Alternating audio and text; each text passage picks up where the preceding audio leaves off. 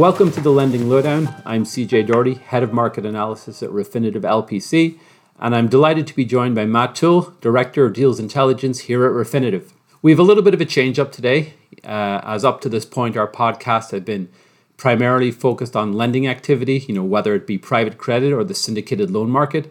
But today we're going to focus on M&A activity as, you know, many market participants are currently trying to gauge where M&A deal flow is at and where it's headed.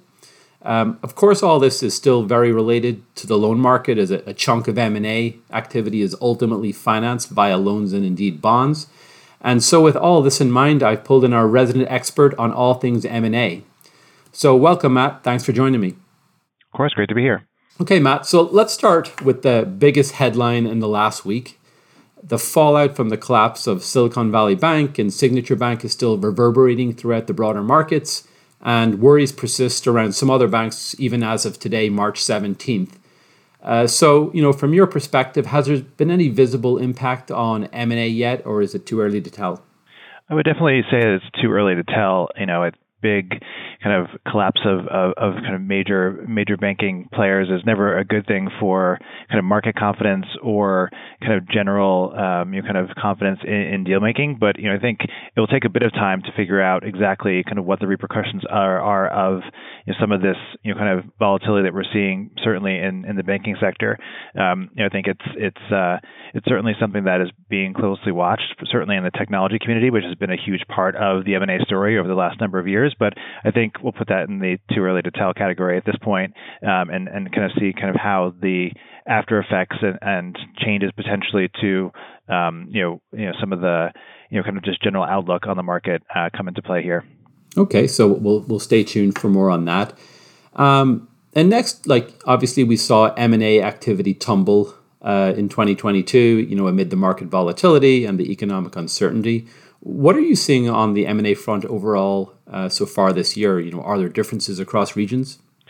Yeah, we, we you know we saw you know a pretty dramatic fall off in M and A last year, where you know we saw the the the, the largest you know six month decline uh, in M&A activity since we began tracking M&A 40 years ago. And so you know the impact of kind of the many different kind of headlines uh, in 2022 with you know kind of you know starting off the year with kind of war in Ukraine and then moving into recession fears, uh, rising inflation, uh, a very dramatic rise in interest rates, and and some major stock volatility kind of really you know kind of just shut you know down all the kind of deal making that we had been seeing you know, after the record that we saw in, in 2021. And that has spilled on into this year. We're now tracking at uh, a decade low. So we're this, it's the slowest start for M&A uh, since 2013 and it is pretty broad based. You know, steeply double digit declines. Uh, you know, around each of the regions, uh, the Americas and, and Europe. Uh, you know, kind of you know kind of quite negative.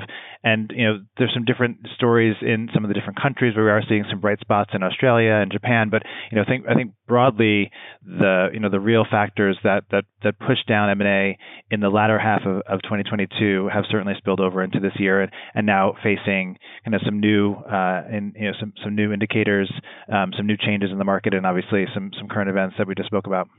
Okay, yeah, and, and against that backdrop which you've described, are valuations coming down, or sellers willing to, willing to transact at lower purchase multiples? You know that is one of the you know, kind of the the things that we have been observing is, you know, in the, the course of this slowdown, we have seen valuations come down about 100, 100 basis points since uh, the beginning of 2021, where we saw a high uh, for some of the EBITDA multiples and some of the other uh, multiples that we track. And so, you know, when we do have downturns in M&A, there are also often pockets of opportunity for uh, for buyers who are who are looking to to make a move you obviously you know taking into account all the different pieces that go into deciding whether to to transact and and and, and pursue a merger. But you know one of the pieces that we were looking at you know in the the run up to you know the record year that we saw in 2021 was it you know very very high multiple and and really some some expensive deals happening. And so we have seen that come down um, and I think that will you know certainly with all the other factors play into you know what might what might come as we look into you know a, an increase in M&A you know potentially at the the latter half of this year or even into into 2024. Okay, and, and as we dig a little bit deeper, maybe into the to the underlying deal flow, what's the trend with regard to leverage buyouts specifically? Yeah, so I mean, you know, the, LBOs and, and private equity, you know, have been you know a very large percentage of M&A activity over the last two years. You know, we saw you know kind of record levels of capital raised. So private equity had you know tremendous levels of capital and, and some really record funds, um, which they were able to put to work you know, through the pandemic and, and, and well after, just because of the market conditions and, and the the credit environment was so favorable for private equity. And so, you know, we are seeing uh, a similar decline in private equity LBOs this year as we are seeing with the broader market. It might be outpacing the market a little bit um, because you know many private equity transactions uh, are certainly you know, kind of very very focused on the financing equation and, and whether or not it makes sense to do the deal, um, you know, with the levels of capital needed and and what financing might be available, whether it be bonds and loans. So we, we have seen some pretty sizable transactions, um, you know, just to start off the year.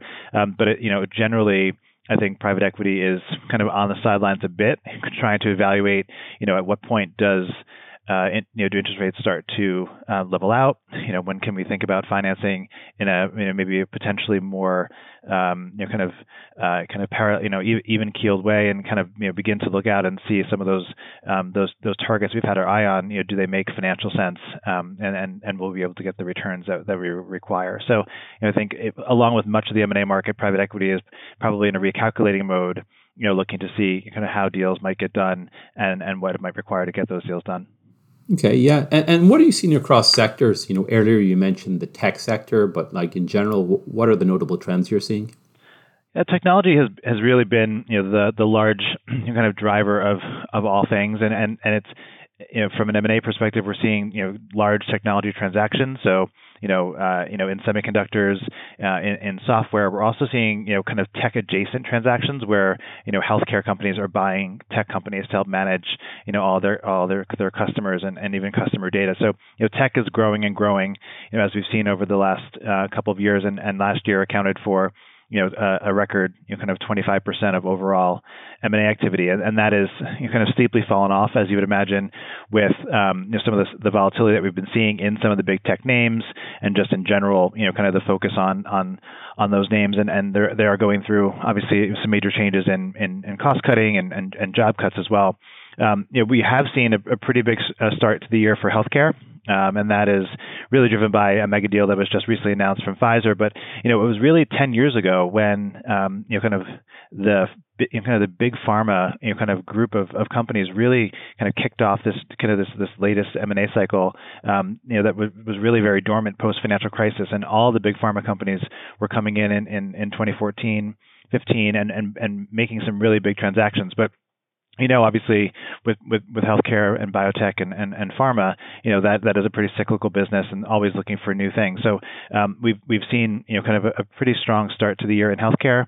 Also, materials um, and industrials, which kind of also plays into that infrastructure play, which is is one that I think a lot of people are focused on. And so we are seeing, you know, kind of a very, you know, kind of um, a very slight increase year over year for materials and industrials, and actually, you know, a pretty strong number of deals happening in that space, where you know that shows a much more broad-based, uh, you know, kind of pace of deal making across the middle market as well as well as some of the the large cap transactions. Yeah, let's talk about size for a moment. Then, you know, are, are you seeing differences in activity when it comes to M and A for large corporate versus middle market companies?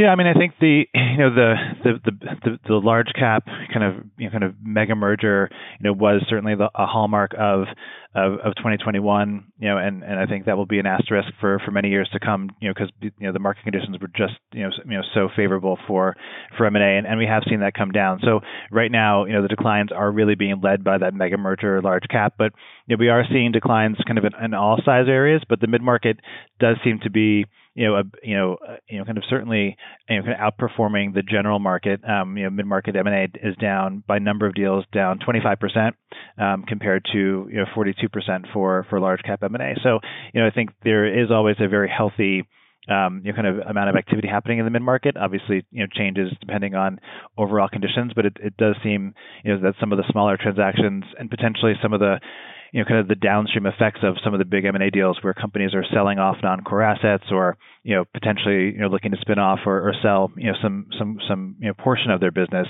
where we're seeing some of the smaller deals and also where we're seeing some of the smaller private equity LBOs come into place as well. Okay, great. And uh, final question for you, basically using your crystal ball, what's your outlook for the rest of the year? You know, what's in store for M&A deal flow?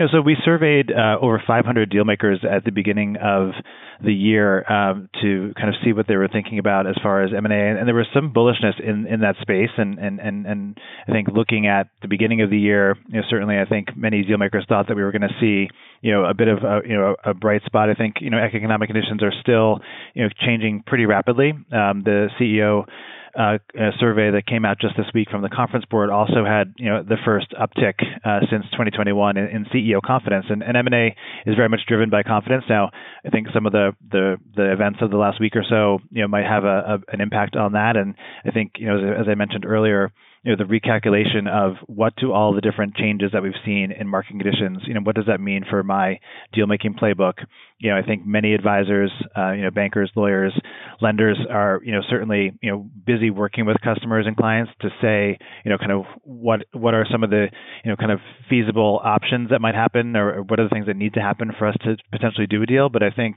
you know i think we'll probably continue to see a good amount of pause for uh, certainly the first half of this year hopefully see some some more steadying in some of the economic indicators, um, you know, that I mentioned before with inflation, um, you know, with um, interest rates potentially leveling leveling out, you know, potentially really putting to bed whether or not we're going to have a recession or not, and then you know hopefully begin to see you know some more deal making potentially in the latter half of the year. Certainly for some companies taking advantage of of the you know kind of the, the lower valuations and you know just the the general opportunity that sometimes comes from a downturn. Okay, so some optimism there for for later in the year in terms of deal flow. Uh, and much to monitor. Uh, and on that note, I think we'll uh, we'll wrap up for today. Matt, uh, we'll keep up with your M&A coverage in the coming months in order to stay abreast of the, the key trends in the market. And uh, thanks very much for joining me today. And thank you all for tuning in. I invite you to check out refinitiv.com backslash deals intelligence for more M&A insights and analysis. I'm CJ Doherty. Subscribe to the Lending Lowdown on your favorite podcast platform. When you contribute your fixed income deals to Refinitiv, they'll reach over half a million buy and sell side professionals around the world and be included in our industry leading league table rankings. To ensure we're capturing your entire deal flow, visit contribute.refinitiv.com forward slash FI sign up or contact our team at contribute at refinitiv.com. Make your deal count.